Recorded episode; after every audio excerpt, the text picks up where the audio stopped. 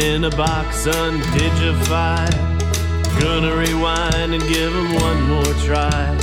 Think about the days of lo-fi mixtape. Memorex and TDK getting music out there the old-fashioned way. Making the greatest hits of one day mixtape. Phonograph dual cassette before you could get everything on the internet. But some things ain't made it there yet. Mixtape.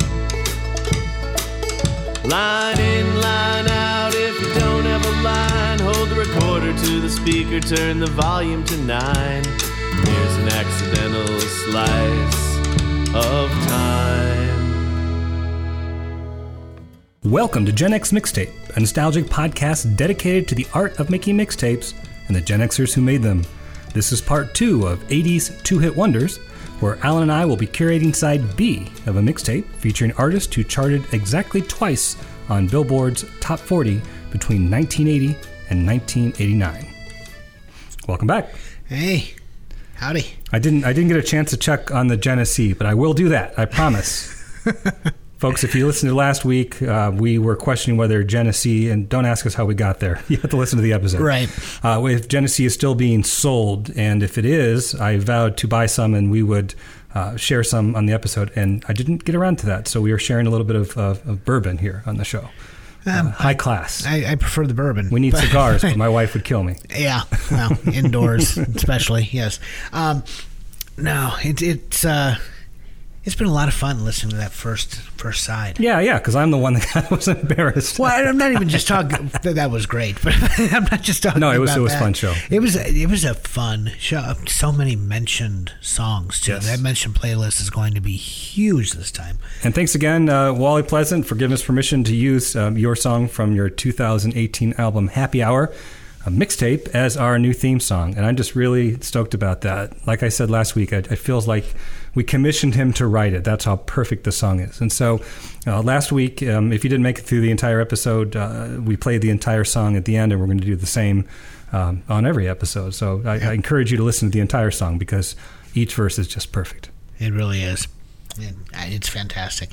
Um, yeah, I'm, I'm so grateful he allowed us to, to, Yeah, to use it. I'm still kind of in shock that we have a theme song.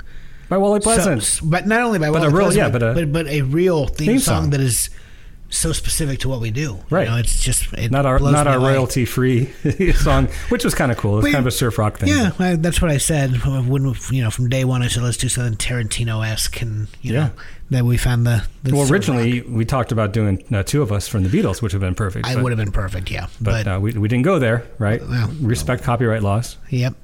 And I doubt Sir Paul was going to. oh, I don't. I don't Hey, I'm not going to get in hold of Sir Paul, oh, correct. and he doesn't own the rights anymore anyway, so it wouldn't be through him. Is it still Michael Jackson, or is it his estate? I don't know. That's I don't know if they've they've been sold elsewhere. Yeah. You, if they were, you'd think that McCartney would have purchased them. Back, Yeah, you'd think. You know? um, yeah, no, it's it's going to be another fun mix. I'm I'm just as excited for side B as I I was last week for side A. So it's going to be a lot of great nostalgia coming coming your way. Well, let's jump right in then. You got it. Uh, I'm full of surprises uh, this episode, um, including last week. It's the first part of the episode. Uh, it chose the Scorpions, and I'm going to start off with Quiet Riot. I loved Quiet Riot. I'm sorry, I, I just did. I did too, and I loved in the early '80s. I loved these bands that that maybe later on ha- would have been considered hair bands. Maybe they would have felt the pressure to put on the makeup and and, and so forth. Like like that's kind of where, what happened to Kiss, right? Kiss was huge in the in the '70s. Early '80s was was pretty tough for them commercially, and then when the hair bands um, kind of basically did Kiss, you know, not as good, but did Kiss. That's when they took off their makeup and, and tried to fit into to that crowd, you know. Right. And granted, the irony is they didn't really put on the Motley Crue type makeup. They just went, you know, just straight. Um, yeah, I don't know. I, I mean, I guess it's just glam rock, and that was the thing. Um, but I have a feeling that Quiet Riot might have been pressured to fall into that too, had they hit a little bit later. But Yeah, I think bands so. like the Scorpions and Quiet Riot, these Van Halen, these early '80s, late '70s, early '80s rock bands were just just hard rock. You know. Yep. Some even consider Quiet Riot metal, and, and kind of like the Scorpions that came out of the LA metal scene, but I just see them as hard rock. I agree. I don't see them as metal. Yeah, although you know, Metal Health being one of their their you know well known songs. I don't know if it's the other hit or not. No, I'm choosing. I'm choosing "Come On, Feel the Noise" by Quiet Riot uh, from 1983, from like you just mentioned, the album uh, Metal Health.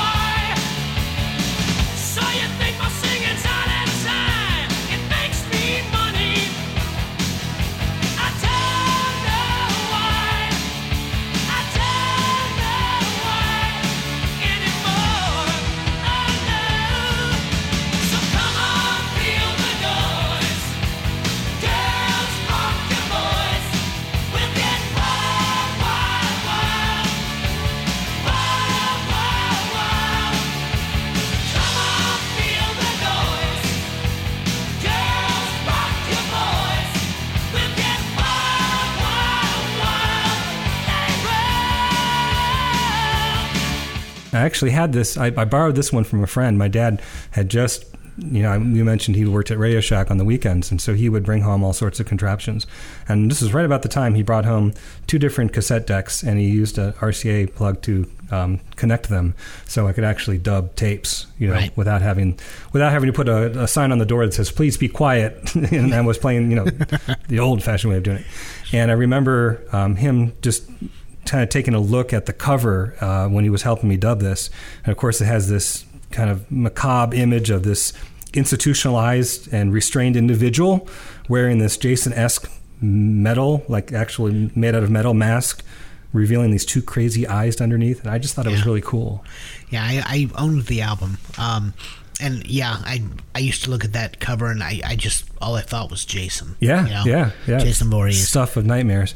Um, but yeah, the, the, the other, well, let's go back to the beginning here. So, Slade was kind of this hard rock band from the early 70s. They were more popular over in Europe. And I'm not sure if the producer was just a big Slade fan or what, but he came to the band. The band had been around uh, for a while in, in LA and hadn't really crossed over to commercial success. And he wanted them to do a cover of this Slade song called Come On Feel the Noise.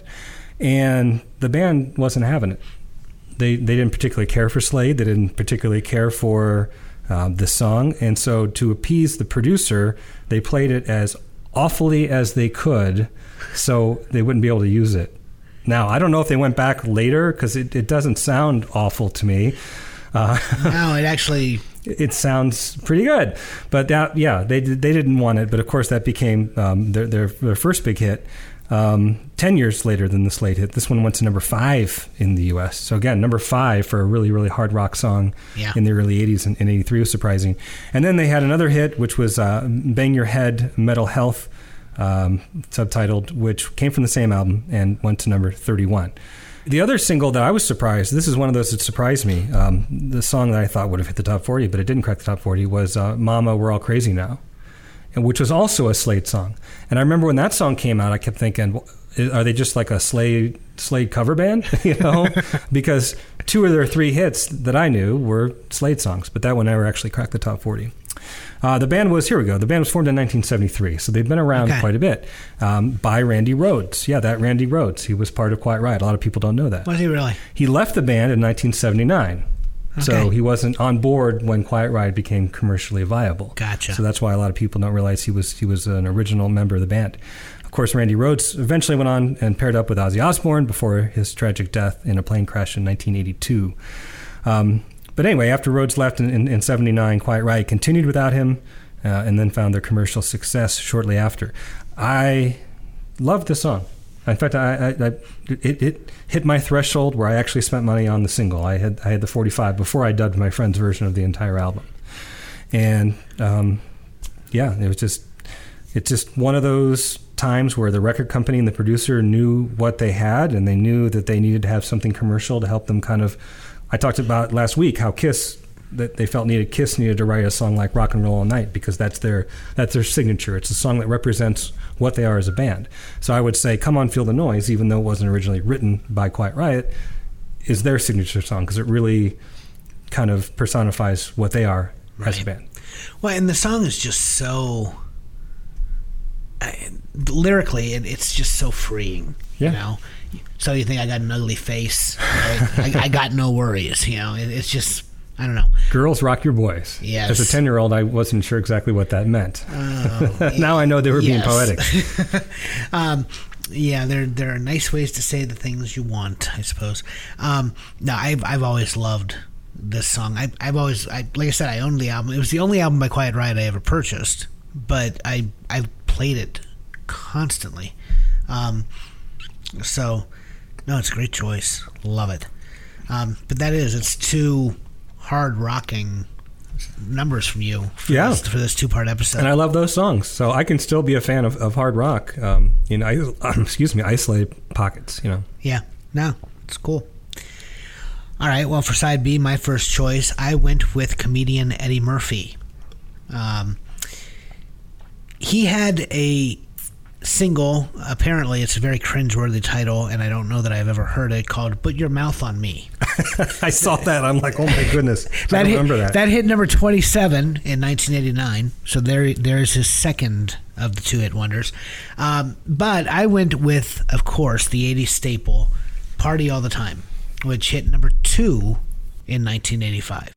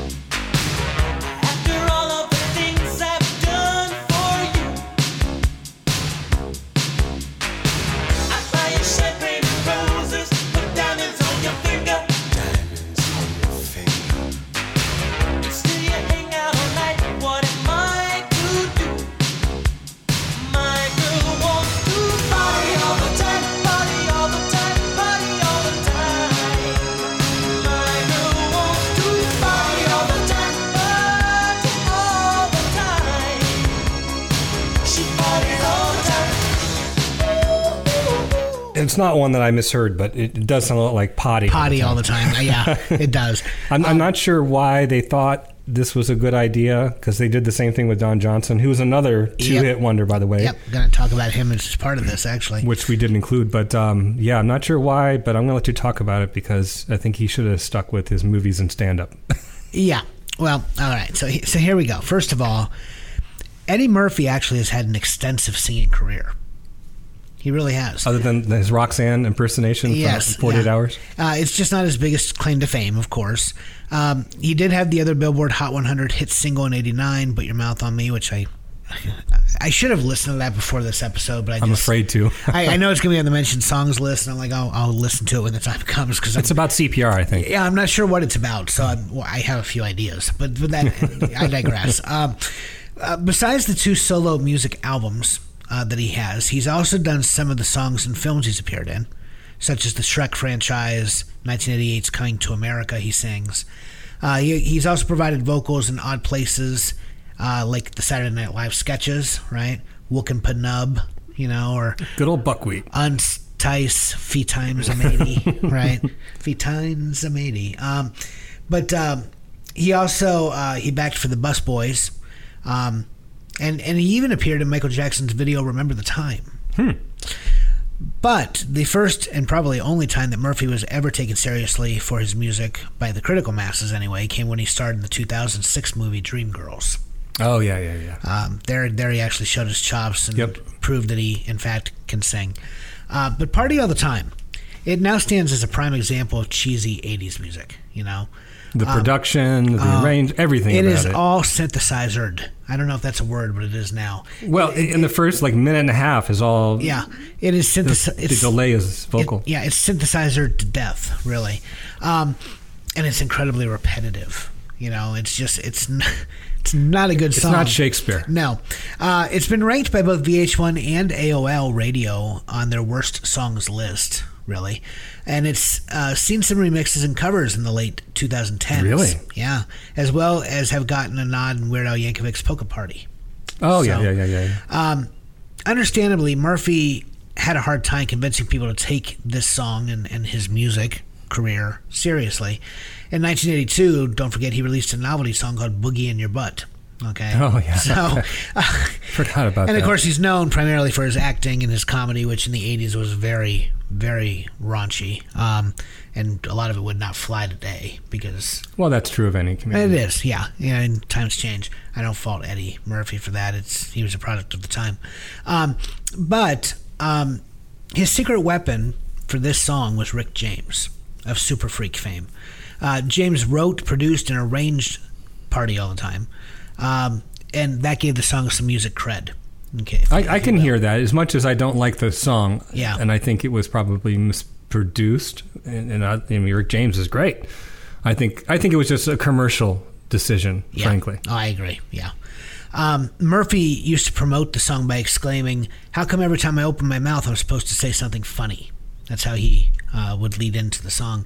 Uh, Eddie Murphy, though, here's what he did he made it safe for 80s acting stars to record songs on the side. Because in 86, like you said, Don Johnson, uh, he hit number five with Heartbeat, and then he charted again in 88 on a duet with Barbra Streisand called Till I Loved You. And let's not forget Bruce Willis. He got into the act in '87 and had a number five uh, hit with "Respect Yourself," which I still love. "Respect Yourself." If Bruce Willis was a two-hit wonder, he would be here instead of Eddie Murphy. Um, but you know, the lyrical content of this song it has always cracked me up.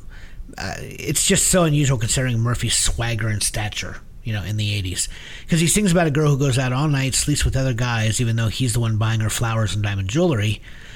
But he just kind of rolls over, you know, and and it's not at all uh, what you would ex- expect from his character, I guess, um, because he, he ends up basically asking her um, to to bring some love home to him, if you will, um, not even asking her to quit the affairs. Um, the white guy who shows up in the control room in the video, if you remember the video, that's Les Garland. He was one of the founders of MTV.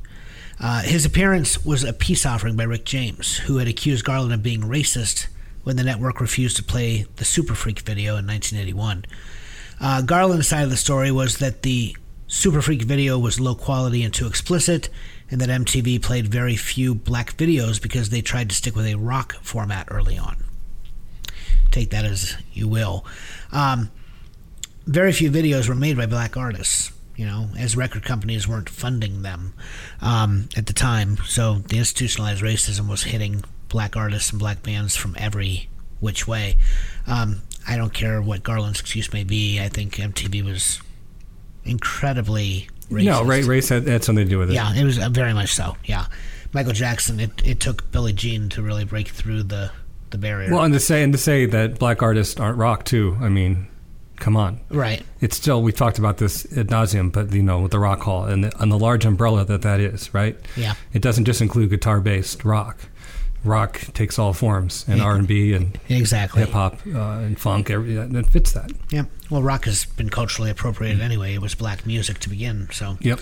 Um, Party All the Time was a number one hit. Or, no, I, say, I take that back. It was a number two hit. It would have been a number one hit, except it got stuck behind Lionel Richie for three weeks.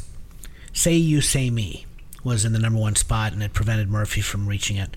Uh, Party All the Time charted higher than any of Rick James's solo tracks. Really? Yeah. And despite his legend, Um, Rick James never got higher on the Hot 100 than number 13, and that was for you and I in 78.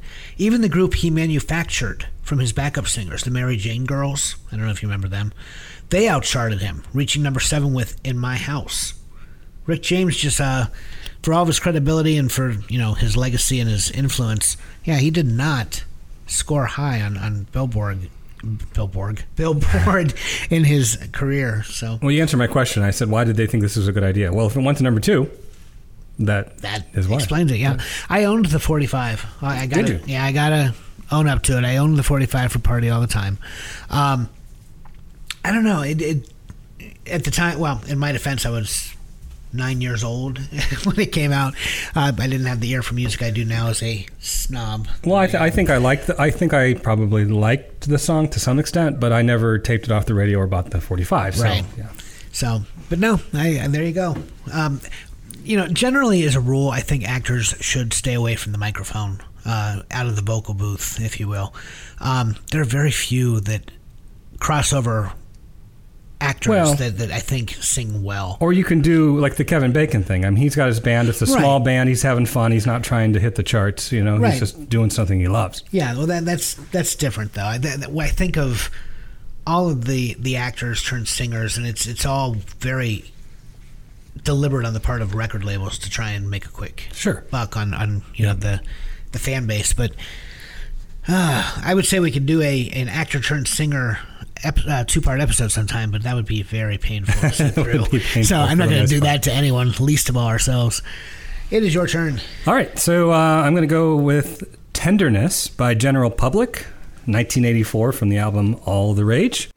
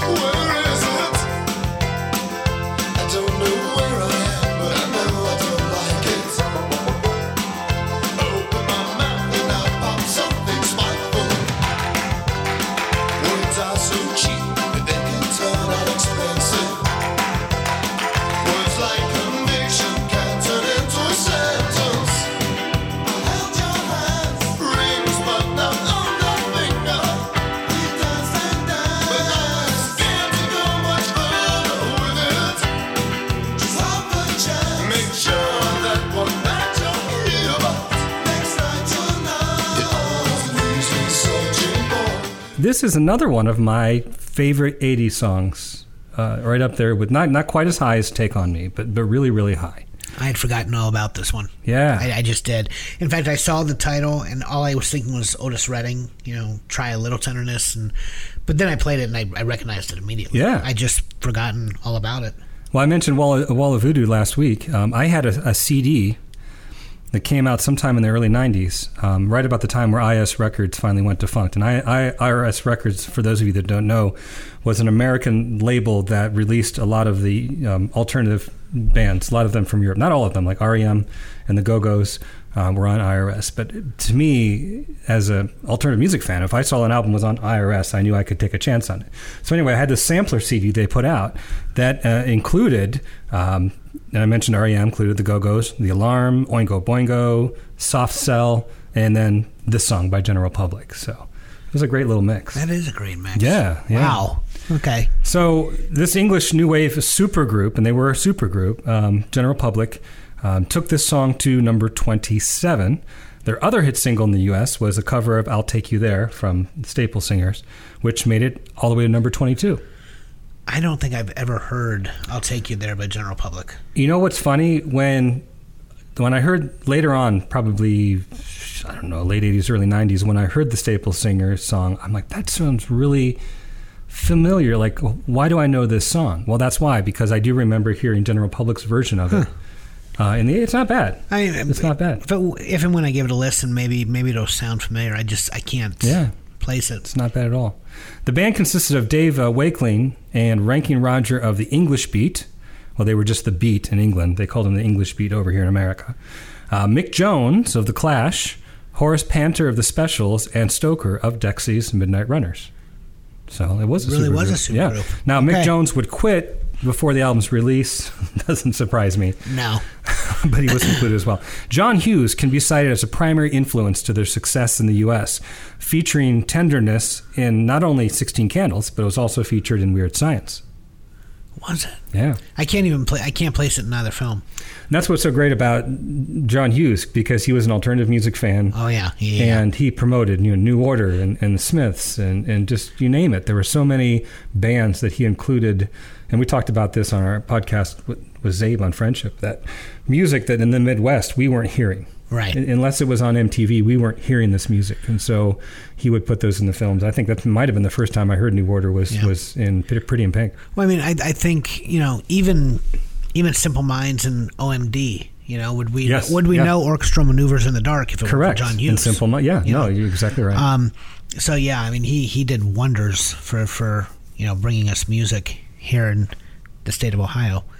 Um, yeah, no, I I I dig it. I, I was listening to it and really grew into it. I, I just I had forgotten all It's got about a, it. it's got one of my favorite pre-choruses in all pop music. It's just such a soaring melody that leads into the chorus. It just gets me every time. Yep. No, great, great tune. Better than my next one. I've, I was never a huge Neneh Cherry fan. Um, didn't I? Nothing against her. I- Hmm. Yeah, I just did- not a big Yeah, fan of the just song. not, just not a fan of the song, but it was huge. I'm talking, of course, about Buffalo Stance. It hit number three in 1989. Will you stop the scratching and give me a beat? Ouch! Ladies and gentlemen, I'd like to introduce the hi hat. Go on. Mmm, that's good. Now the tambourine. Right now.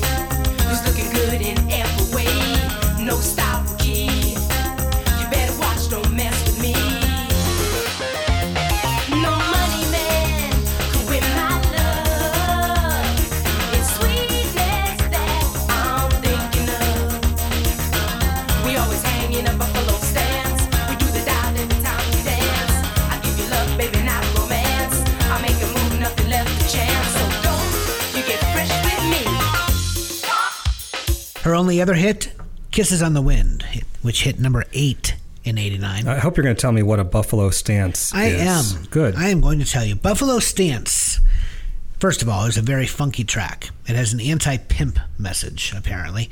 Uh, on her website, Cherry says that this song, quote, is about sexual survival. It's not a feminist record, she says. None of my songs are. But it is about female strength, female power, and female attitude. so it's a feminist song. Yes, apparently. Uh, Cherry originally recorded Buffalo Stance for the B side of Morgan McVey's 1986 single Looking Good Driving, which I have no memory of whatsoever. But Morgan McVey was the pop duo of Cameron McVey and Jamie J. Morgan. Um, Cameron McVey, that was Neneh's boyfriend and eventually became her husband. Uh, he later produced All Saints and Sugababes and managed Massive Attack in the early days. Under the alias Booga Bear, he wrote much of the material that would comprise Raw Like Sushi, which is the Neneh Cherry album from which the song comes. Three years later, Neneh Cherry began working on her first solo album, and among the songs was a version of Buffalo Stance that had mutated via a remix by Bomb the Bass's uh, Tim Simon into an international hit. The song title, here you go, Dave. It refers to Buffalo, which was a hip fashion and style collective formed by Scotsman Ray Petri. Uh, Neneh Cherry first encountered the collective during a plane journey to Tokyo for a modeling job, and the singer began a creative and personal relationship with one of the Buffalo crew, uh, photographer and musician Cameron McVey, and that continues to this day. That's what Cherry told Uncut Magazine, anyway. So yeah, Buffalo Stance. Uh, it just refers to the walkway, if you were. Oh, the walk- the- okay, the- the catwalk. The, the stance. Yeah. yeah. The stance would be the the posing, and Buffalo was a particular style uh, collective that that was very popular at the time. Uh, Buffalo was obviously a reference to the Buffalo Collective. She says it never had anything to do with Malcolm McLaren's Buffalo Gals. I don't know who Ma- Malcolm McLaren is, and I don't know the song Buffalo Gals. I don't know if you've ever heard of it. But apparently in 89, a lot of people thought that she was singing this in response to that other song. Gonna have to give that a listen as well. Uh, she says everybody gets that mixed up, though. Buffalo is also a reference to being a survivor, she says, to being headstrong with horns on your head, defense way, uh, defense your way through the ups and downs of life. I, I, think about two things. I, th- I think about the uh, the MAGA shaman or whatever, the guy that showed up in the Capitol on January 6th with his buffalo horns. Right. And now I want to go watch the movie um, Buffalo 66. Have you seen that? I, It's uh, classic. One of my favorite Christina Ricci films. And I want some buffalo wings. I can go on here. I'm, I'm already. I'm always ready for buffalo wings. I wouldn't mind doing a lunch as we're done recording here.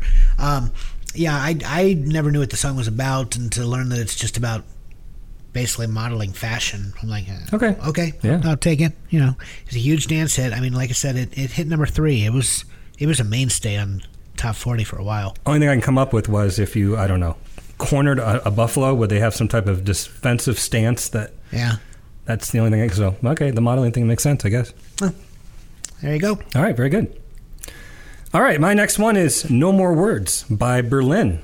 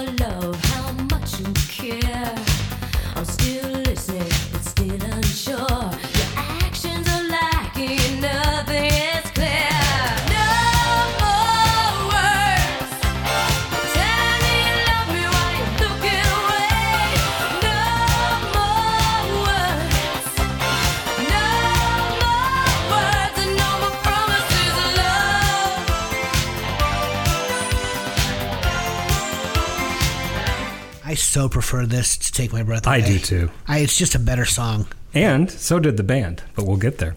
Song came out in 1984 from the album Love Life. This uh, LA New Wave band scored their first hit with this song, charting number 23.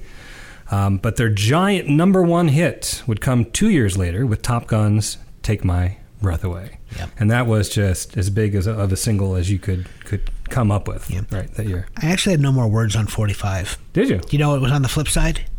Crazy for You by Madonna. Because both are tracks from Vision Quest. I don't know why I said what because that's my next note. I knew the answer to that. I, I actually bought it from Madonna for Crazy for You. Yeah. And then I flipped it because I was curious Yep. because I didn't see Vision Quest until years, years later. Yep. Yeah, the Um, song appeared in the film Vis- Vision Quest and was the B-side to Madonna's Crazy Yeah. for You single. Yeah, when I when I flipped Madonna and, and heard No More Words by Berlin, I found I preferred that to Madonna's Crazy for You. I like 'em both. I, I like them both Yeah. too, and I, I've I've always always had a, a soft spot for Madonna. I know she's she has a lot of haters out there, but um, no, I love Crazy for You. In fact, I think it's probably one of her very best songs. But No More Words, I heard that and I was hooked. Yeah. yeah, I was just hooked. Yeah. And, and do you remember the video? That I don't. It was like a Bonnie and Clyde inspired conceptual video, which included car chases and, and shootouts. really. Yeah, yeah. And then you had this, you know, sexy Terry Nunn under this 30s style black beret. And then on the, album cover, or at least the single cover, she's got one of those hat veils coming over her face. It was a very 1930s gangster type vibe. I don't remember this at all. Yeah, you should look up the video. It was Yeah, good. I'll have to. It was good. Now, the band, however, split a year after Top Gun.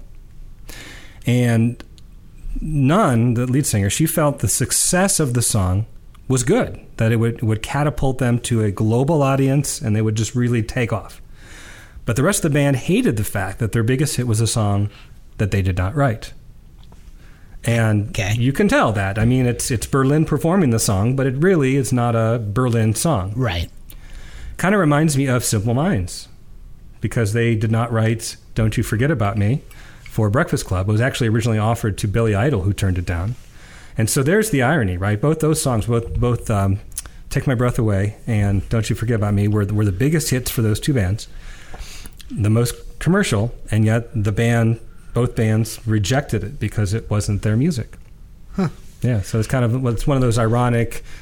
It's kind of like how I feel when people like Carrie Underwood. You know, she she made it from American Idol. Probably would never hear of her if it wasn't for American Idol. But I always think that just it shouldn't be. It's not fair of me. But it's a knock against her that she came from American Idol. Right. Yeah. I um. Well, Carrie Underwood. She. I, I know the songwriter for her two of her biggest hits. Josh, he, he yeah. wrote- yeah, yeah, Yeah, my cousin Josh wrote before before he cheats and blown away. Um, but I, uh, yeah, no, I agree with what you're saying. You, you hear that from a lot of bands, though. A lot of times, bands' signature hit is not the song that they right. enjoy singing. Well, yeah, sure, but at least they, they wrote it. I'm, I'm sure Billy Joel gets tired playing Piano Man, but right. that's that's yeah. his signature song. True. But I think of like the Rembrandts. It's Oh, good yeah, example. yeah, yeah. Because the theme to Friends, they didn't write that song. Right. You know, and it, it's it was their biggest. I mean, it was an international smash, but they hate the song Mm-hmm. because they were very serious about their songwriting. Um, yeah, it's it's a common story in rock music, I think. So Yeah, well, that's a great. It's a great song. Um, definitely had to go with uh, no more. No more words. I I had another song I really liked. Didn't hit in the U.S. Um, hit in Europe was uh, the Metro. I've never heard it. Yeah, I think it was 83, 82 or eighty three, Okay. and uh, I think I had that. Um, that might have been. I want to say that might have been on the IRS sampler I had, but I'm not sure about that. Okay. I um I have to go look that one up. Uh, the only two I know are their two Right. hit singles. So Yeah, it's got a cool, cool little keyboard riff um, rhythm to it. nice. Yeah. Okay. Well, I went. Uh, I went to Broadway for the next one. That's my thing. It is your thing. Uh, In fairness, you know, we talked about this with the friendship episode. I used to teach theater. You know, I taught drama. I I, I have a a history in the theater. well, this is a this is a Andrew Lloyd Webber that I've never seen performed. Yeah, no, I've never actually listened to the entire musical. So Yeah, I've, I've never I've never seen it either. Uh, the song actually, though, it comes from uh, the original movie soundtrack. okay, Um, they made a movie of chess. Yeah, Okay, I'm going to let you talk because Yep. I'm confused now. 1984. Apparently, I've never seen the film. Huh. But um, yeah, "One Night in Bangkok" by Murray Head is the song that I've chosen. Bangkok, Oriental setting, and the city don't know what the city is getting. The creme de la creme of the chess world in a show with everything but Yul Brynner. Time flies, doesn't seem a minute since the Tyrolean spa had the chess bars in it. All change, don't you know that when you play at this level, there's no ordinary venue? It's Iceland, or the Philippines, or Hastings, or, or this place. One night in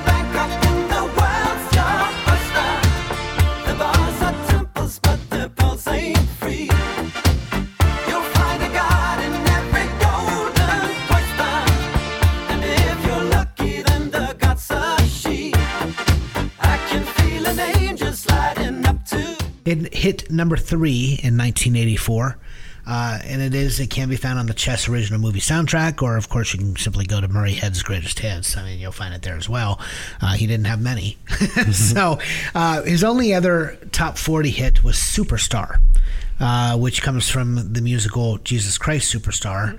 Um, he played Judas in that uh, musical, and in 1969, he took the song Superstar to number 14.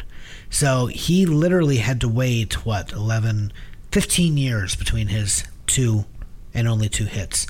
Um, the song tells of the meeting of two great chess players, one Soviet, one American, in Bangkok, which, of course, is the capital of Thailand. Um, chess is a musical production uh, that uses a U.S. USSR chess rivalry as a metaphor for the Cold War. But this song, uh, it just contains double entendres about the game of chess, really, uh, compared to the Bangkok nightlife. the example often used is I would invite you, but the queens that we use would not excite you. Right, right. Okay. Um, Chess was uh, a musical that premiered in London's West End originally. Uh, the song was written for the 84 concept album, which was recorded well ahead of the production. And the album was very successful considering it was from a musical. Uh, the album charted in the top 10 in the UK. Uh, the album hit number 47 on the Hot 200 uh, here in the US, number one in Sweden. Another song from the album, I Know Him So Well, it held the number one spot in the UK for four weeks in February of 85, being deposed by You Spin Me Right Round by Dead or Alive. So, um, but that was in the UK. Uh, and the Broadway production of Chess, it was heavily altered and ultimately unsuccessful. Yeah. Well, So- that explains why I didn't see it. Yeah, um, huge in London. Um, you know, it, it had a long run um, in London at the West End, but um, yeah, in the U.S. it did not do well. That, that song really confused me as a kid lyrically. In fact, I have a misheard lyric from this one that I can't discuss on air. Ooh, that'll make for an interesting conversation. I'll tell you after the show because I'm yeah it, yeah. Okay. Anyway, Well, along with the rest of the songs from Chess, the music was written by Bjorn Ulvaeus and Benny Andersson of ABBA, and Tim Rice wrote the lyrics. Uh, Rice has written for many film and theatrical productions, including very popular, uh, you know, "Can You Feel the Love Tonight" from The Lion King. A little over two minutes into this song, there's a flute solo that uses a really difficult flutter tongue technique. It's similar to what you find on a lot of Jethro Tull songs, actually. It was played by a Swedish musician named Bjorn Jason Lindh. Uh, Murray Head, he is an actor. He's been in several movies and stage productions. He's barely out of the one hit wonder category for that version of Superstar. But the best version of this, do you remember The Hangover 2? yeah, Yeah, Mike Tyson performs this song. Oh, yeah, that's right. I only saw it one time, but yes. Which, if you've not seen the sequel to The Hangover, Hangover Part Two, um, it takes place mostly in, in Bangkok, and Tyson appears as, a surprise wedding guest, and he takes the stage near the end of the movie to perform "One Night in Bangkok." Okay, so I just learned something today. I always thought that was an Andrew Lloyd Webber composition. It was not, obviously. You just mentioned that. But um, Webber tried to get it produced, I guess. I'm just kind of glancing at an article here where he and his um, symphonic festival, I guess, performed parts of it. But yeah, I always thought it was composed by Andrew Lloyd Webber. So, Okay, yeah. I'm, I. I heard I heard you say that, but I, Yeah. didn't, I didn't process it Yeah, at the yeah, time. interesting. no, it was definitely it was ABBA and Tim Rice, essentially, I mean, Tim Rice was also a collaborator, a longtime collaborator of um, of Webber's. Andrew Lloyd Webber, Yeah. so that's why I, and Murray had been involved. So all of those things made me think it was him. But yeah, if you're an ABBA fan, then you know this song. If you it, it has a hook, you'll probably really enjoy if you don't remember the tune. So Yeah, weird, weird, weird, but cool song. Especially once you know its context, it oh makes yeah, a lot of sense. yeah, but- yeah. If you if you just hear the song, you know, one and done, you it it makes very little sense. You're you're absolutely right. All right, uh, my next one, I'm I'm happy to talk about because it's one of my favorite alternative bands of all time. I'm going with "A Girl Like You" by the Smithereens.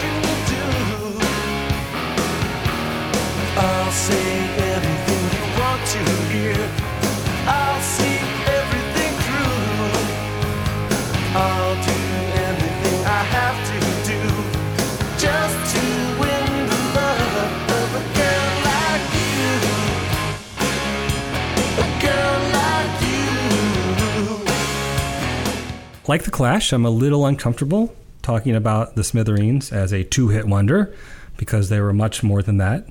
Not nearly the illustrious career of, of the Clash, but man, the Smithereens had their place. Their debut album, especially for you, to me is an alternative music masterpiece from top to bottom. And it's back on Spotify. I'm not sure what kind of conflict the band was having with the record company uh, of that original um, record, but for a long time it was not on Spotify. And I noticed it popped back up this week. So very, very cool. So um, this song is probably their best known song because, you know, commercially at least, because it was a hit. Um, came out in, uh, like I said, 1989. It went to number 38, so it barely cracked the top 40. And then the second one, do you know what the second one was? Too much Yep. passion. Too Much Passion, which went to 37 in 1991. So it, it's just kind of bittersweet for me to talk about this because I don't feel these two songs are a really good representation of the Smithereens. No.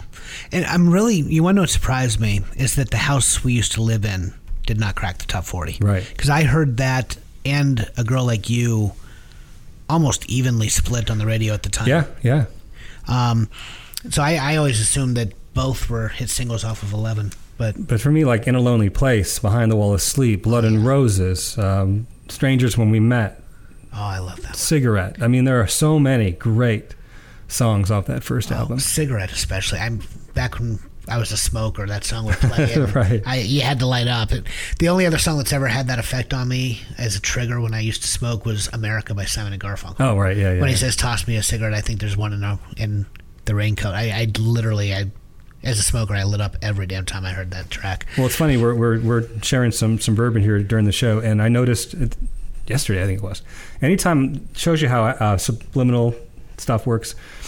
I'll be watching a show, TV show, movie, or whatever, and if someone like breaks out like bourbon or, or whiskey or scotch or something like that, I always pause the movie and I pour myself. Do you one. really? Yeah, it's just weird. It's like, oh yeah, that that sounds good. Yeah, I, I can't say I don't. uh, Now that I think about it, especially bourbon's my go-to. So, So there are triggers. yeah, there are without question. Um, so this is something, you know, not that I mean, obviously I learn a lot when I prepare for these episodes, but this is one I can't believe I did not know or had not come across. And I think you might be surprised too. Do you know that this song was actually written specifically for a film? A girl like you was written for a film. Yes. In fact, the lyrics revealed too much of the plot for the filmmaker, and that is why he did not include it in the movie because he was afraid that the lyrics would ruin and spoil the film. If that's gotcha. if that's true, then the film shouldn't be hard to figure out. But I cannot. It it feels like probably a romantic comedy. And Yes. It, it, when I'm thinking of the lyrics to a girl like you, it could be any. And it, it's not comedy. John Hughes, but it would be the other John Hughes type director of the 80s that came out with classic movies, like Fast Times at Ridgemont High. Okay, so we're talking about Cameron Crowe, Cameron Crowe. Say Anything. This was Yes. written for Say Anything. Yes. This was written specifically for the movie, and Pat DiNizio, the lead singer um, and and primary uh, writer for the band, received the script from Cameron Crowe, read the script, actually used lines of dialogue from the movie incorporated into the lyrics. And if you go back, you'll catch them. It's weird. I never thought of this. I never realized it. Wow. And Crowe listened to it back, and he said, "Yeah, this this reveals too much of the plot. I need you to change these lyrics." Um, Pat DiNizio said, "No, I'm not." And then Cameron Crowe said, "Well, we're going to cut it from the film." So the band held on to the song until their next album, and they they threw it on Eleven. It became their biggest hit, That just blew my mind. I or actually second biggest hit. I guess Too Much Passion went one one slot higher. But yeah, yeah. that is so that I- because we associate. I'm not sure where he would have used it in the movie, but we associate anything, of course, with "In Your Eyes." In Your by- Eyes, yeah. Peter Gabriel. I'm not sure that's where the song would have fallen. yeah. I'm trying to Maybe imagine in- trying to imagine him holding the boombox over his head, Yeah. and it's the Smithereens. Yeah, playing. probably not. Maybe even in the closing credits. But I, I can, you know, at the time, you would have a song associated with a movie, and you'd release the song prior to the movie Right. to create buzz about the movie. And he didn't want too much of the plot revealed. Very interesting. Yeah. I, I had never never heard that. Here's another surprise. Okay. I didn't know my Smithereens as well as I thought I did. Guess who was slated to sing backing vocals on the track? Because at the end, there's a little interplay back and forth with the female Right. vocalist. Okay, and it's um, Maria Vidal sang the song in this person's place. I'll say anything. Madonna Madonna was going to was do the slated to do She was going to do the echo. the Really? echo, and she just never showed up to the recording. She just blew it off. Oh, I, I shouldn't say that. She might have had something very important, or maybe something tragic. I don't know. but for whatever reason, she didn't show up for the recording session. I cannot even fathom Madonna and Smithereens in the same. I know. That I is just so not right I in my mind. So, like I said, this band has a lot better material. Go back to their early catalog, especially the album, especially for you and Green Thoughts. Um, just classic, classic records. But that being said, a girl like you is still a cool song, and Oh, so it is is. Too Much Passion. is, yeah. You know, so I will say when we saw them in Toledo years ago, and it was a it, was- it was the most intimate venue I've Yeah, it ever seen a a, concert. Yeah, and I mean we were. It's the only time I've ever been at the stage. I mean, literally. yeah, that was the closest I'd been. Yeah, at the there time. were not seats. I mean, people were just lounging wherever, and literally we. It was like a club atmosphere, but it was in a hotel ballroom. And I remember just walking right up to the stage. I mean, I could have reached out and touched the band. I- Yeah. we were that close. But the one thing that disappointed me was that they did not change the end of "A Girl Like You" to include Toledo. Oh, that yeah, surprised me because of saying London, Washington. yeah, because I, I just thought. Toledo didn't really fit. Well, no, but mo- most artists, when you have the opportunity to, to insert, you know, the city you're playing in, they they find a way to do it. Smithereens just played it straight and sang the song as is. They also, I will say this about the Smithereens live, it sounds just, it sounded just like the album. Which can be good or bad. Right. Sometimes I like when the band just mixes yeah, things mean, up a bit. That's but- true. I mean, they didn't do anything to, But you're right. They're the kind of band that doesn't rely on a lot of studio studio Yeah. trickery. Which I kind of liked. I mean, I was sitting there and th- there was no question they were live, and this is not a band that lip syncs. No. But it, it literally, No, they're solid. yeah, it was the real, real In deal. fact, I don't know how what the recording process is. It's possible that they just record. I mean, most recordings are not recorded live, right? They lay down Right. separate Oh, yeah, tracks yeah. and Right. they, they layer things. Who knows? Maybe they just um, recorded all their stuff live, and that's why they sound so I don't know, but it was so close. And it was perfect. Yep. No, I remember I, I, I bootlegged that show with my little uh, mini cassette recorder, and then I made the case with the ticket stub. Do you remember that? I remember that. Yeah. Yeah. I wonder if I still have that somewhere. I'm sure the quality was awful. Oh, man. it was a micro cassette used to record lectures in Right. school, so yeah, I'm sure it, sure it was not the best quali- quality. but- so that was my big surprise of the week, finding that those two facts. Uh, yeah, that both of them just I did not see those coming. That was very cool. Okay, well, my next one. Um, this is the kind of song that we did not include on our criminal uh, episodes because I didn't want to get into heavy uh, material, if you will. We wanted to try and keep the criminal episodes light or as light as possible. Uh, but this one could have fit, and I'm talking about the song "Luca" by Suzanne Vega. Yes. Uh, it comes from the 1987 album Solitude Standing, which um, was a huge, huge hit on, on the, the Billboard 200 uh, album charts on the strength of this single.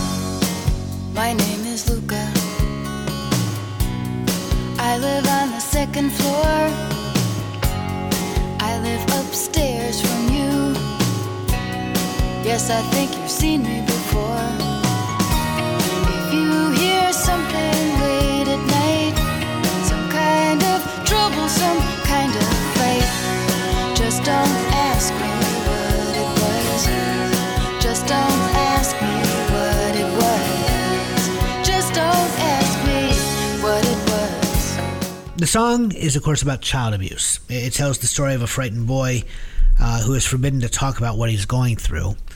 And on a 1987 Swedish television special, Vega said that a few years earlier, she used to see a group of children playing in front of her building. And there was one of them, she said, whose name was Luca, who seemed a little bit distinctive from the other children. She said she remembered his name and she always remembered his face and she didn't know much about him, but he just seemed set apart from the, the other kids that she would see playing. And his character is what she based the song Luca on in the song. The boy Luca is an abused child. In real life, she said she doesn't think he was. Um, she thinks he was just different. But speaking uh, in other interviews, Vega explained that she, she started with the liter- with the title for this song. Uh, describing how she wrote it, she said it, it it takes her months of kind of fingering it in her mind. She said she uh, while she's walking around or doing something else, it's just like a problem in her mind that goes that her mind keeps going back to. She said it wiggles. Um, she said it's like you're trying to get the right angle, and once the angle comes, she she said she can write the song in two hours. Luca took two hours to write, but it took months of thinking about it and lining up the shot in a sense. Um, like if you're playing pool, you want to clear the table. This is her metaphor. She says you line it all up and then you just hit it, you know, and everything clears. She said it's very satisfying, but it takes months months of preparation. Um, she was not sure what the character would say. That was the real issue. She knew that what the character's problem was, but she didn't know how to get the listener involved. She said she wanted it to be from the point of view of uh, the child who is being abused, but the problem was that the person can't say what the problem is. So she really struggled with that. How do you get the problem out if you can't say it? You know, how do you involve the listener? So she decided to have him introduce himself. My name is Luca. I live on the second floor. I live upstairs from you. And, and so, therefore, she says she engaged the listener. And she said uh, she thinks, or rather, she added, I think you've seen me before. And she said she thinks that's the key when the listener really, really opens up to, to the song. Um, and, you know, she said she draws the listener into this world with very simple, basic information. It then proceeds to state the problem without ever saying what the problem is. And she said that was her problem as a songwriter. How do you give that information without ever giving it? Uh, she says it's easy to point a finger. It's easy to say child abuse must stop, and everybody knows this. She said, but too often we look away. Um, Vega wrote the song about three years before it was released on her second album. It was written before her de- debut album, actually, but Vega said it needed some time for it to settle into the bag of songs, quote unquote. Um, there's a great deal of lyrical dissonance in the song, too. Uh, the start story of child abuse, I mean, it contrasts. This is another one where the, the melody does not partner with with the lyrics. Sure. Uh, she explained that you know she was aiming at such a complex subject, but she was aiming for the simplest line to get there. And she said simple melodies, happy chords. She felt that it made it more accessible because it was such a dark subject. So she said she went all out, um, but she tried to write it in the language of a child. So that's probably why she thinks it, it worked because it was so accessible. The following year, 10,000 Maniacs released a similar single um, titled What's the Matter Here? Yep. Uh, very, very similar in theme. Uh, Pat Benatar, a few Hell is for years earlier, Yeah. had Hell is for Children. Yeah, this is a topic that's shown that showed up quite often in the 80s, actually. Um, I would argue it probably should show up more often in 2022, but uh, we don't seem to be talking about it in much the same way now. Uh, around the time of writing this, Vega was listening to a lot of Lou Reed's music, and she was impressed by the way he wrote about a violent world. Uh, she had to think of how to, to write about the subject that no one wanted to talk about. So she modeled a lot of this song off of, not off Velvet Underground's song specifically or Lou Reed's song specifically, but more the the vibe. Yeah. You know. Um, and uh, she said one day I was listening to Lou Reed's Berlin album, and the whole thing came out. It started about two o'clock. By four o'clock, I had the whole song done. Um, so yeah, it, it's. I remember when this song came out, and it was probably, oh, well, it was 1987. So, what? I was 14, 15. It was probably the first time that I'd really thought, truly thought about child abuse. The song really made me think about it, and it was. I don't know. I, I don't know that I'd given much attention to Yeah. the issue prior to the release of Luca. Um, Su- Suzanne Vega for me is a writer first and a musician second. right. Her powers of observation are incredible. Of course, the other single it was Tom's Tom Diner, Steiner. Yeah. and you know that was her sitting in a coffee shop, basically just observing Mm-hmm. things around her. And of course, later it was a dance beat was added to it Yeah. became a D- hit. DNA added the, the dance beat. Um, and this one too, again, the powers of observation, picking out this one child who she saw was kind of isolated from the bunch, and then turning it into this song. I mean, she is a writer who puts her poetry to music. That's how I look at her. Yeah. And the song still holds up. I hadn't heard the song probably in 20 years. hadn't listened to it in about 20 years, and it's a great song. It really is. Yeah, I, um, I wasn't going to go with Suzanne Vega originally, but I am so glad I included it because listening to it, it just, it is. It's it's a beautiful, very haunting melody, but it, you know, the subject matter again is so contrasted to, you know, just the chord progressions. I, I don't, I don't know. The song just kind of blows me away. It's kind of like uh, "Hell Is for Children" is, one that I always rock out to, and I'm like, I'm rocking out to the song that's about child abuse. Exactly. Like, yeah. there's something wrong with this. Yeah. Well, Vega, one last note, she did live on the ground floor of her apartment building, so Luca really did live upstairs from her. She said she finally did meet the boy one day in an elevator, but she has always refused to give any details of their conversation. So I don't know if that's for privacy on the part of the child or what it may be. Probably privacy. But uh, yeah, she did. She did meet Luka. Whether or not that was before or after she wrote the song, I don't know. But there you Well, go. And it, it leads to other songs later on that weren't specifically about child abuse, but like I'm thinking, like Jeremy from Pearl Jam. Oh yeah, yeah. A band's taking these these sensitive topics and turn them into hit songs. Right. Yeah. Which uh, shows you the the powerful influence that music has. I Yep. mean, it may not solve problems, but it brings the it brings the topics to conversation.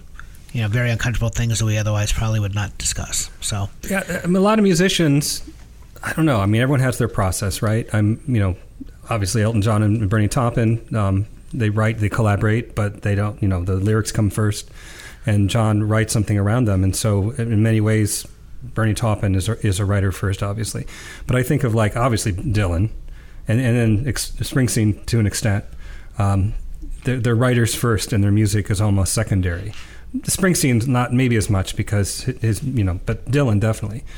And then I think of someone like Billy Joel. I think not not to not to criticize Joel, but I think a lot of times lyrics are secondary. I think he has his composition. oh yeah, He looks for something interesting. If he can if he can make it a topical, like you know Allentown or Goodnight Saigon, he'll do that. But I think the music comes first for someone like Joel. But I love when when that writer just has that eye and they can see things and put them into an emotional package that we can experience. yeah, I agree. Um, you know, we were we were speaking of Wally Pleasant. Um, makes me think of the song "Sons of Bob Dylan." Oh yeah, yeah yes. you know, when he's going through all the musicians, Tom Petty was the next Bob Dylan. Bruce Springsteen was the next. Yeah, um, yeah. No, they all they all do have their, you know, individual pathways to, to getting a, a single cut and made. Someone like Petty, I think, is, has a good balance. Yeah, yeah, I would agree. I But would uh, agree.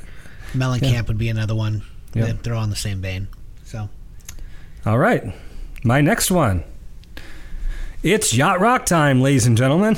I chose Steal Away by Robbie Dupree it is such a good song. from 1980 from the self titled Robbie Dupree record.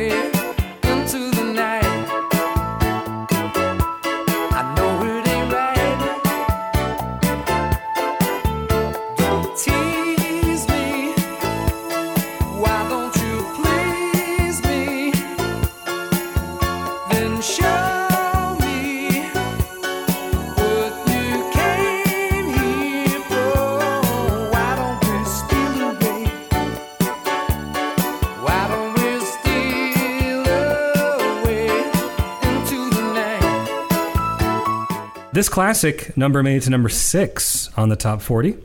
His other hit was Hot Rod Hearts, that went to number 15 the same year. I have no recollection of that song whatsoever. Can't say I remember it at all. No.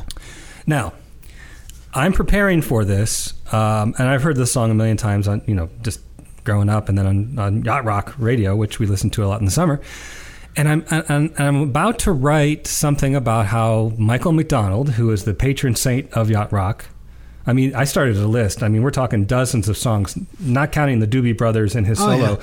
that he's appeared as backing um, support for all these other songs. And Chris, Christopher Cross, another great example. And I was about to say, here's another Michael McDonald, and I'm listening to it, and I went, no, that's that's not Michael McDonald. It sounds like Michael McDonald, and I'm like, why? And then I realized this is almost the same song as "What a Fool Believes" by Doobie Brothers. So I started doing my research, and I'm not alone. Uh, this song is widely criticized as being a cheap ripoff of What a Fool Believes. So I challenge you next time, listen to Steal Away, and especially as you get into the pre-chorus and the chorus, yeah, it's it's pretty close. it really is. Yeah, I'm gonna have to. and that's why I expected Michael McDonald to just start singing uh, the, the the backing vocals. I'm gonna have to. Yeah, I, I, I mean, I can almost hear. I'm thinking of the two songs. I can almost hear it, but it's not quite. especially in the bridge. Listen to the bridge of uh, "Steal Away," and and yeah, it's what a fool believes. Interesting. Okay. same vibe, same rhythm, everything. Um, despite failing to chart after 1980, he had his two hits then. Dupree continued to record albums through 2012. Really. So he was a steady artist. I'm assuming he has a strong following. That's awesome. I didn't I didn't know that. wow. Um, the song was most recently featured in season three of one of my favorite current TV shows, Better Call Saul. Yep. And of course on Yacht Rock, which is a huge thing now, right. which I love because there are all those guilty pleasure songs that I can get away with listening to. You know, Ben, my, my son Ben, he, he was he brought up an interesting. He loves yacht rock on Sirius. That's one. That's the station he listens to. He's Is that your Venn diagram? So in the car you can yeah, listen to that. Yeah, it's, it's kind of crazy. Oh, he, he also introduces me to a lot of cool songs that I've like. When we do our Uncharted, one of the tracks is going to be something he introduced me to. Cool. Um, I, he he has a very eclectic, very interesting taste in music, but he loves yacht rock, which he's all of eighteen. You know, Yeah. it, it, in my mind, yacht rock should be the farthest thing from what an Yeah, eighteen-year-old's but listening to. it's, it's it's melody. Yeah. and melody is lost so much in today's music. It has, and he he he has a real appreciation. He's actually written songs. He, he he's one of those kids. He can sit at the piano, and he'll hear something, and he can play it, and he can read the sheet music. I mean, he's Ben is Ben is a very talented musician. Joel's the drummer, but Ben is the one that has an ear for music.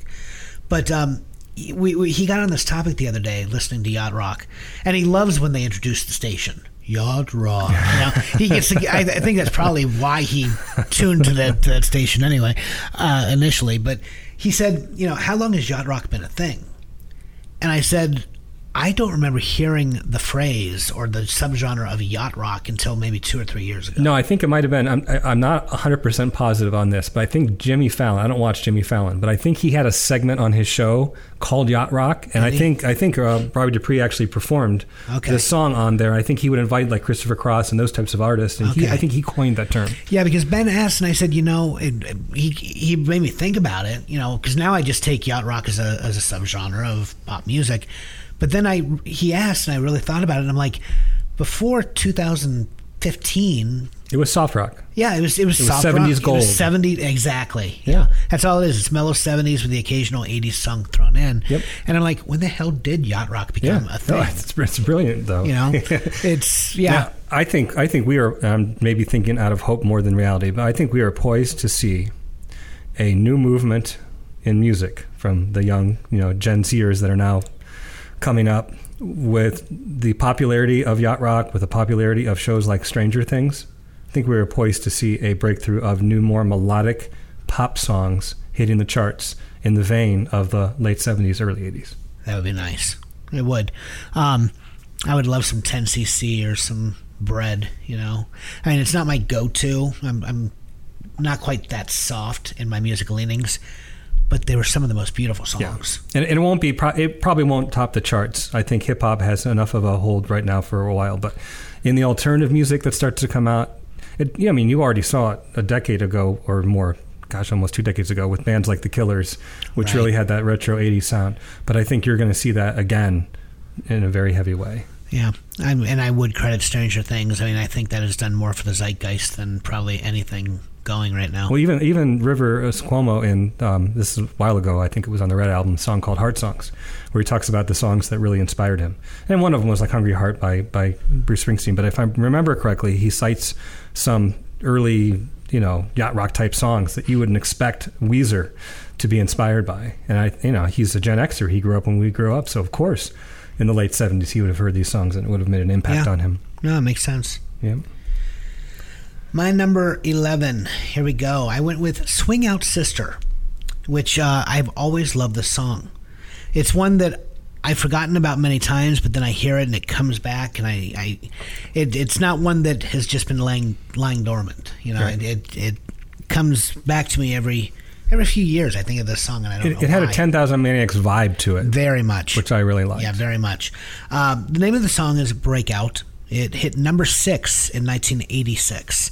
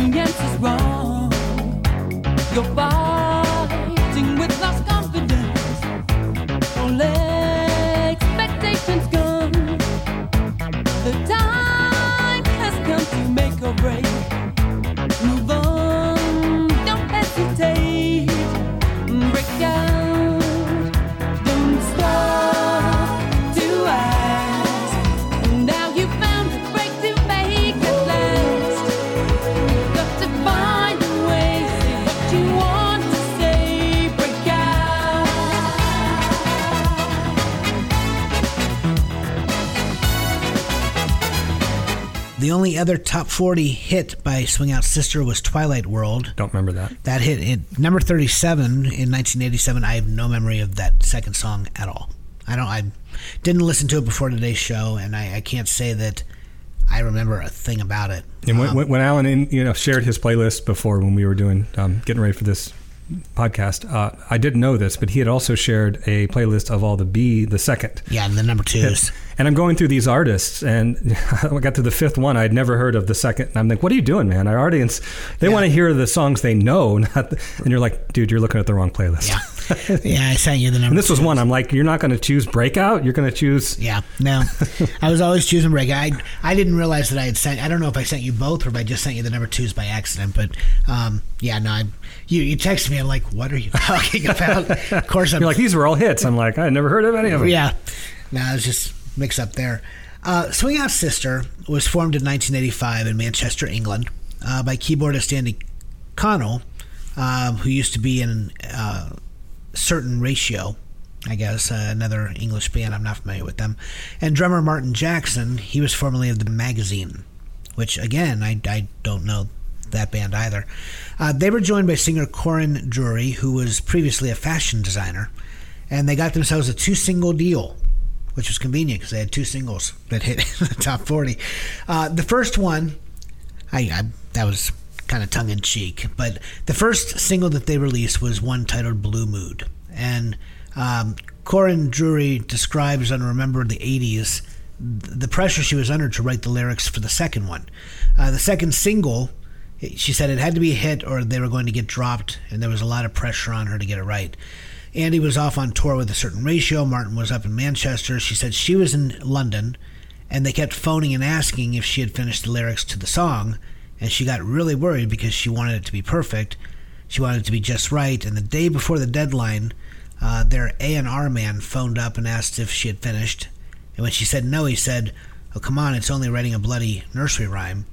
But at that stage, she didn't have any ideas, and she just confused herself and she couldn't discuss it with Andy and Martin because they were off doing their respective things. So she was just sitting uh, in this squat position and and basically with a microphone plugged into the back of a stereo trying different things she ended up with like half an hour and the you know the track was due to pick up uh, the tapes so um, you know, maybe it was the lack of time, she says, that just forced the best thing out. She just had to record something there and then, and she thought if anyone had seen how it all came about, they would never have taken the song seriously.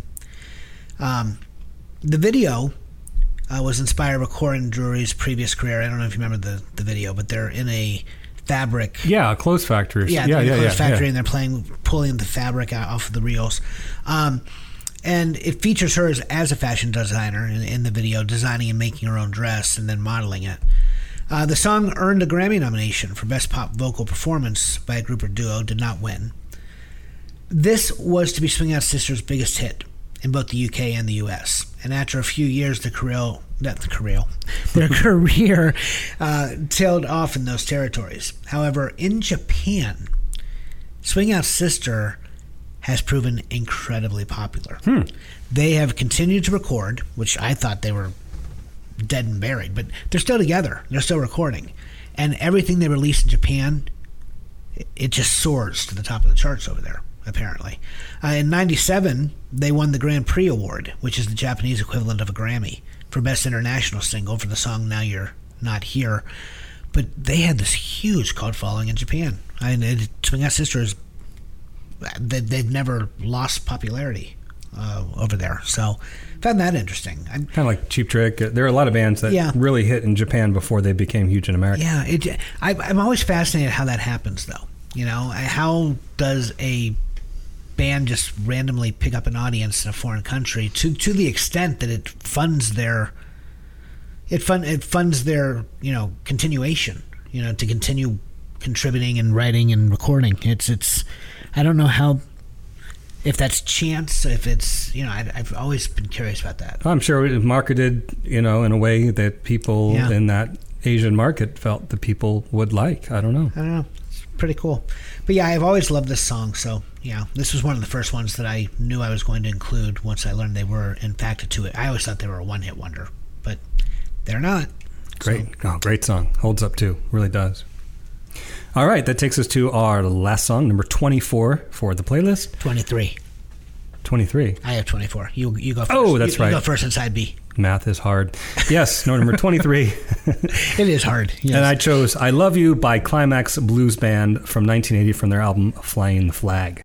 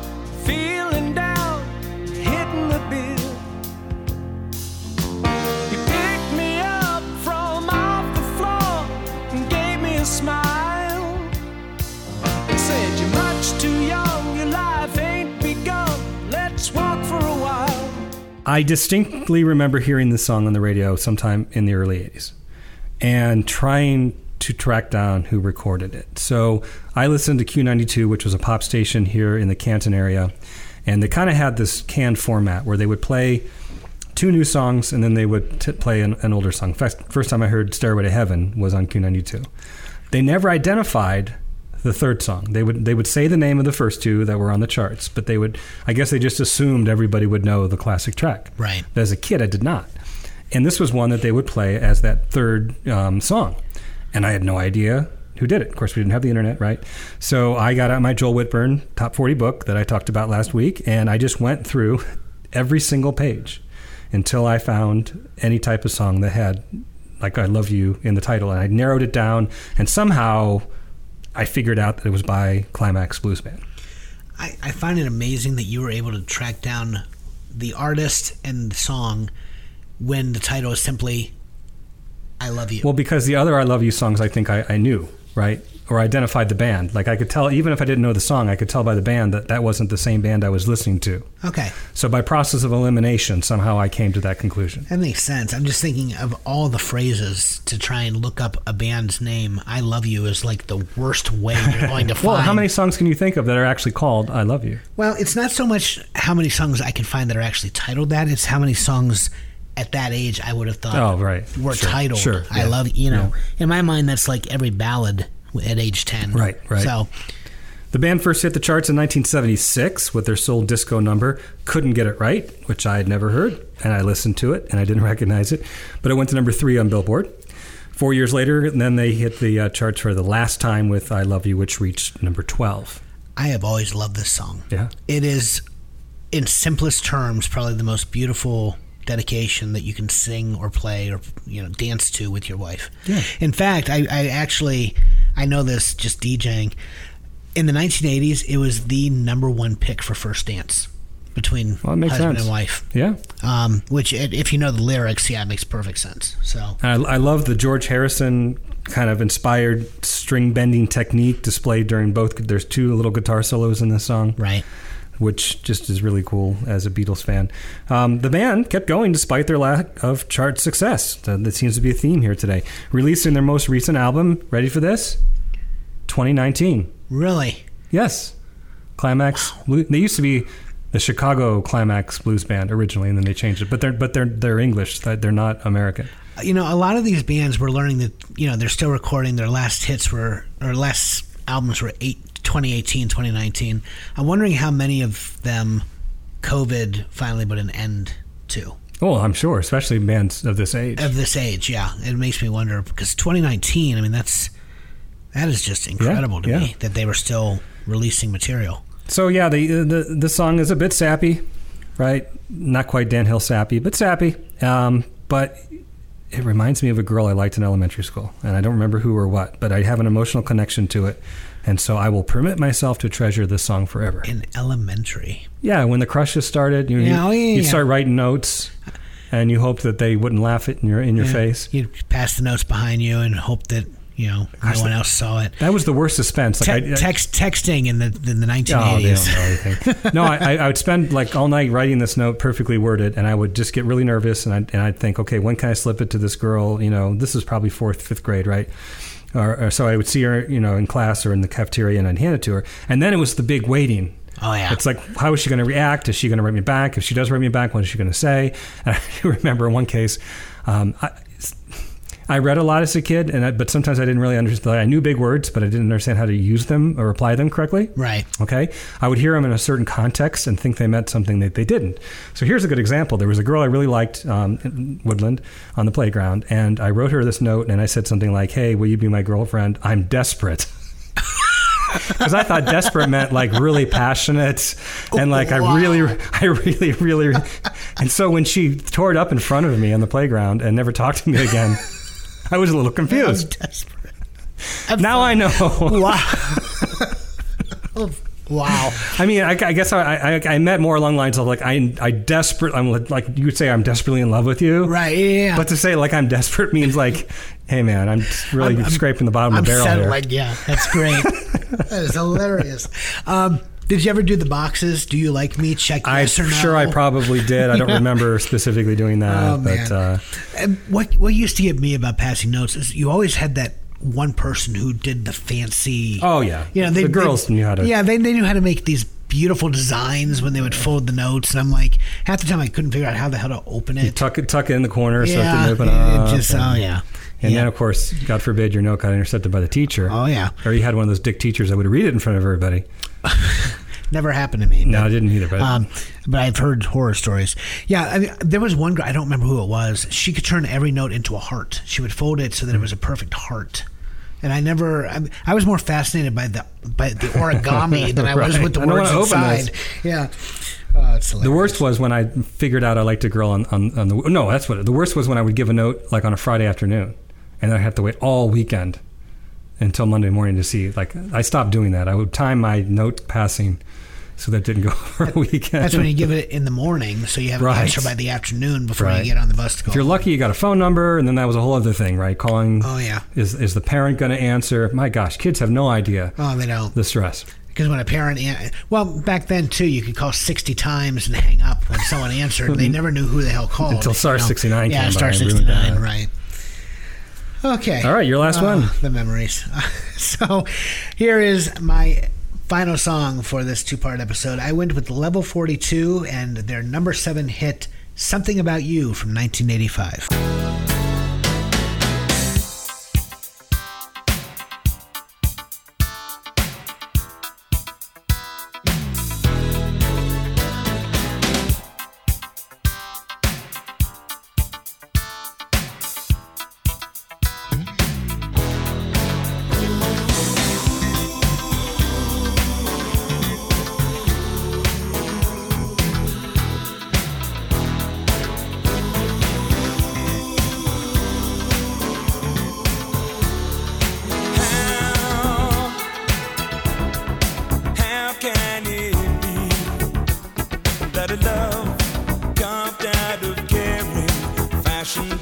Fate, would suffer so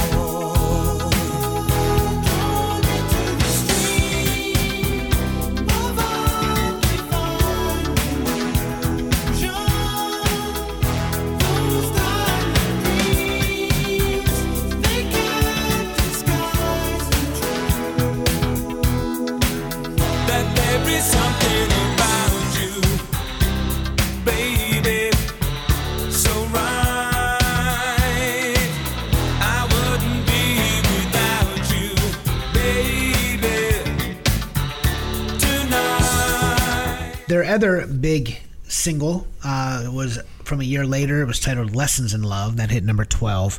Um, I did recognize "Lessons in Love" when I listened to it, um, but it, it definitely is far more obscure. Uh, Something about you is what they're best known for. The band wasn't sure that this song was good enough for the album. Actually, it had a more commercial sound and, and glossier production than their previous jazz funk recordings. They were actually a jazz fusion band, which I had never known. I, know nothing about Level 42. But then when I read that, I went back and listened. They're pretty damn impressive. I mean, the jazz fusion, the funk, it, it's it is some good stuff. Um, but something about you, it, it became their first and their biggest hit in America. Uh, the album has now sold over three million copies worldwide, and it has had a, it had a 72 week 72 week stay in the U.S. charts. On the Hot 100. Wow. Um, this song was acknowledged at the 1991 BMI Awards for 1 million U.S. performances. Uh, bassist Mark King's percussive slap bass technique provided the driving groove for this and other level 42 hits. Um, he's known as the man with the golden thumb, I guess, plays the stand up bass. Uh, he's such a good bass player that his hands were actually insured in the late 80s for a fortune. Oh, well. Uh, King appeared as a carnival master like Phantom of the Video in the expensive music video for this song. Uh, he reprised this role for Level 42's song Leaving Me Now, which was also on, on the same album. Uh, the, the band took its name from the Douglas Adams book, Hitchhiker's Guide to the Galaxy. Oh, yeah. Yeah, 42, was the meaning of yeah, life. that's why they chose level 42. Yeah, uh, the answer to life, the universe, and everything. so, uh, couldn't find much information on it. That, that was about it. But I, I've always loved the song, and then I went learned they were a jazz, you know, jazz fusion band, and man, I've been blown away listening to some of their back catalog that I've, you know, I knew nothing about them. So awesome. that is 24 tracks that that, rounds we it have out. to sequence. Yeah. we will be right, Right back. this. Yeah, right. We'll be right back, folks. All right, we're back, and we have an order. All right, so here we go. We begin our side A with She's a Beauty by the Tubes. That goes into Talking in Your Sleep by the Romantics, followed by Train in Vain, Stand By Me by The Clash, Take On Me by a-ha, Brand New Lover by Dead or Alive. That goes into Walk the Dinosaur by Was Not Was. A Girl Like You by the Smithereens. Twilight Zone by Golden Earring. One Night in Bangkok by Murray Head. Trouble by Lindsey Buckingham. Voices Carry by Tuesday. And we end side A with Don't Dream It's Over by Crowded House. Side B, we go hard. We begin with Rock You Like a Hurricane by the Scorpions. That leads into Come On Feel the Noise by Quiet Riot. Then Buffalo Stance by Neneh Cherry. Party All the Time by Eddie Murphy. Into Something About You by Level 42. No More Words by Berlin. Steal Away by Robbie Dupree. Tenderness by General Public. Can't We Try by Dan Hill and Vonda Shepard. I Love You by the Climax Blues Band. Luka by Suzanne Vega. And we end our two part episode, side B, with Breakout by Swing Out Sister. Great collection of music there. It really is. I'll just have to skip the two. The, The two, the, yeah. the two dance songs. Skip away. Yeah. No, it's. It, I'll, I'll I'll give him a second chance as I listen through. So, wow. Well, yeah, folks, this takes us up to um, what traditionally would be our last episode of the season, which is Halloween. Although we are in discussions on perhaps extending the season a little bit through Christmas. Yeah, well, we always come back for the Christmas, the holiday special, so we're thinking maybe we just go through December this this time around. Yeah. Um, think, uh, thinking it's going to happen, but we we shall see. But Haven't we'll be back next for the for the Halloween episode. Are we going to go with candy? I think we should. Okay. Uh, we've done scary, we've done fun. What we haven't done or paid any attention to is the reason we go house to house to begin with. I'm just So- afraid that I used some candy songs on the fun one. You only used one. But Just the You- bow, bow, wow, wow. Okay. Yeah, that was the only candy song. Which is really And- about sex anyway. And but anyway. really, if you want to, well, they're all going to be about sex, but you can use it again. I, Halloween, well, you get a free pass. You know. We'll see if I can find enough. Well, yeah. Oh, there are plenty of candy songs. Um, and it'll be interesting. So I'm, I'm looking forward to it. Um, yeah. So that's the next next right. time out. Great. So. All right. Uh, again, our sponsor, Jay Callahan Painting. If you have painting needs in Northeast Ohio, the greater Cleveland area, look her up on Facebook. You can't go wrong with Jay Callahan Painting. Good friend of ours, and she does incredible work. And please consider giving us a review if you're a fan of the podcast on Apple Podcasts or on Spotify. Feel free to reach out. We've been receiving lots of communications from listeners, which we love. Our email address is podcast at genxmixtape.com. You can join our Facebook group at Gen X Mixtape. You can also join our group. We have a group, a little smaller group of listeners where Alan does his top five. Every week, do you do top five or more than once a week, Um, don't you? Well, I, I've been I've been really slacking because there's been so much going on. Um, Yeah, but I mean, you know, once in a while, you throw that out but, there. It's good. Yeah, well, I, I do it at least a couple times each week, but I'm supposed to be doing it every day, No, Mon- don't- yeah, Monday through Friday, and I've just I've been kind of unrealistic. You're going to run out of topics. and and yeah, and that's been part of the problem. I'm sitting here like, I here's the thing: you, I should never run out. There are enough topics to last a lifetime, but I'm like, I I go to create it and I blank, Yeah. you know. Um, yeah, but uh, we we have a strong presence on Facebook. We are up to we're just shy of 25k. 25,000 awesome. followers now. Um, so, yeah, please join in the fun on our Facebook page. Lot, Um, lots of memes. Yep. Um, Twitter and Instagram, we do have, uh, you can find us there. Don't pay quite as much attention to those simply because Gen X lives on Facebook. Yep. But we have the Facebook group as well. You can leave a review not only for uh, the podcast on uh, Apple Podcasts and on Spotify, you can leave us a review on Facebook. Um, I think we have five five reviews. Most, Oh, awesome. most people uh, don't don't you know pay much attention to that, but again, you know it it, it does push us up in the recommendations uh, Yep. for anything Gen X for people to find us. Um, yeah, it, it's we have grown, and we want to thank each and every one of you, the listeners, because we could not be doing what we do uh, with such success without your help. So Yeah, it's a lot more fun when people are listening. it really is. Yeah, we were actually at one time thinking about calling it quits, and then suddenly the listeners found us. So Yeah. now it's fun again. well, and I think uh, the cross promotion helps. I, I'd like to do some more of those in the upcoming season. Oh, absolutely. Um, work with some of the people we worked with in the past, as well as maybe find some new people to do an episode with. No, I absolutely agree. All right, well, that's all for this week. Hot fun, cool punk. Ah, we What? didn't, we didn't title the episode. Oh, you stopped me mid closing. I did. I well, we, right. we always forget. This. You're right. We always do. So what should we call it? I don't know. I mean, it's two at wonder, so it's going to be a little bit. Is there? Ooh, love me two times. there we go. The Doors. The Doors. Love it. There we go. Love me two times. That was good. Yeah. You, that just came to you. Well, I had to think of something with two. Yeah, but in that the was title. like, that was two times. That two- was that was brilliant. that was okay. All right. Now that's all for this week. Hot fun, cool punk. Even if it's old junk, another mix of memories awaits next week. But for now, Well, uh, encore episode next week.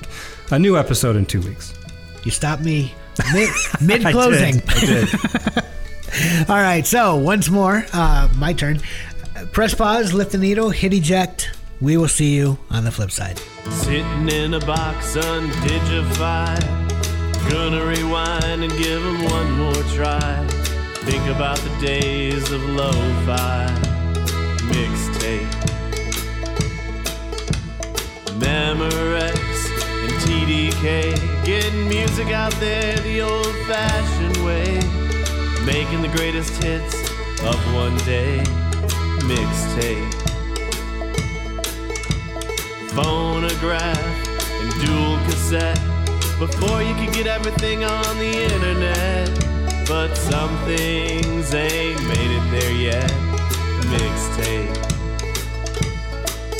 Line in, line out. If you don't have a line, hold the recorder to the speaker, turn the volume to nine. Here's an accidental slice of time.